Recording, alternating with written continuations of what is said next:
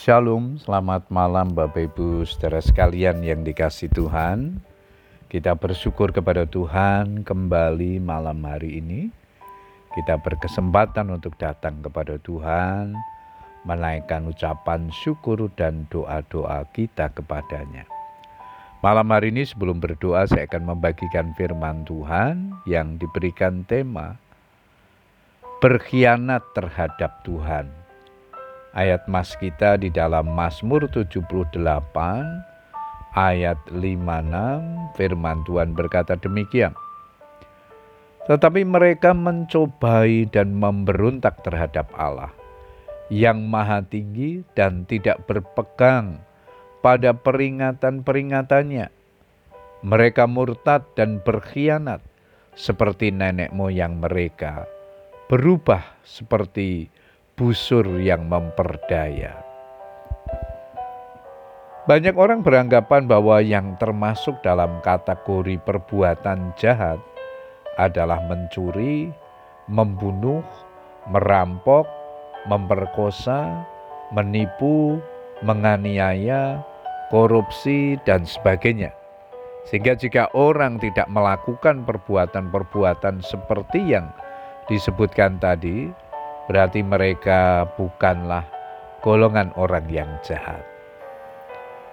Yang dimaksud perbuatan jahat adalah segala perbuatan yang tidak sejalan dan bertentangan dengan firman Tuhan, termasuk di dalamnya pengkhianatan, yaitu berlaku tidak setia, memberontak, dan tidak mengakui kebesaran kuasa Tuhan, lalu berpaling kepada ilah-ilah lain.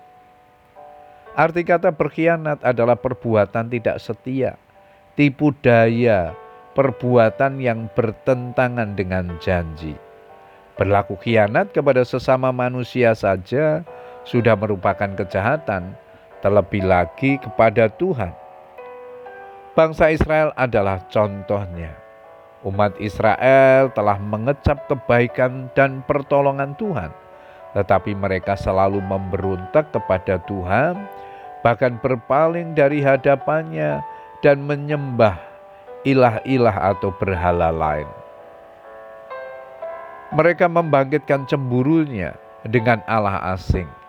Mereka menimbulkan sakit hatinya dengan dewa kekejian.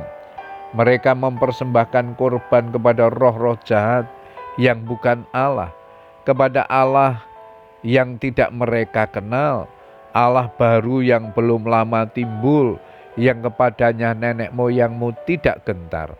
Mereka membangkitkan cemburuku dengan yang bukan Allah. Mereka menimbulkan sakit hatiku dengan berhala mereka.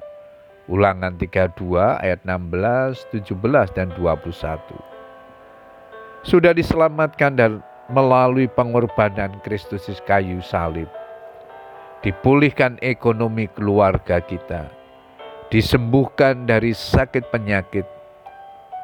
Namun, ada banyak orang percaya yang sering melupakan Tuhan begitu saja, bahkan meninggalkan Tuhan karena tergiur oleh harta, jabatan, popularitas, kemewahan dunia, atau pasangan hidup.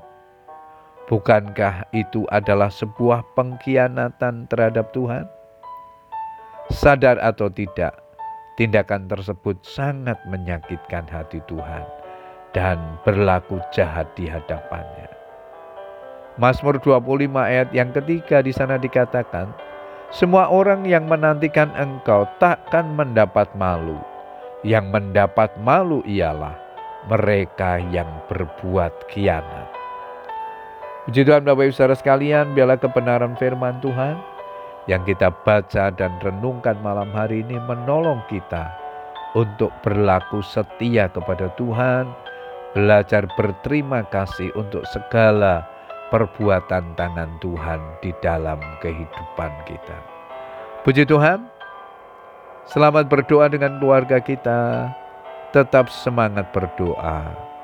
Tuhan Yesus memberkati. Amin.